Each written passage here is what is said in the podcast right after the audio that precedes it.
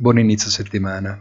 Si comincia martedì con la poco appassionante riunione di politica monetaria della Banca del Giappone, sebbene il Nikkei sembra ormai l'indice più fashion per il 2024.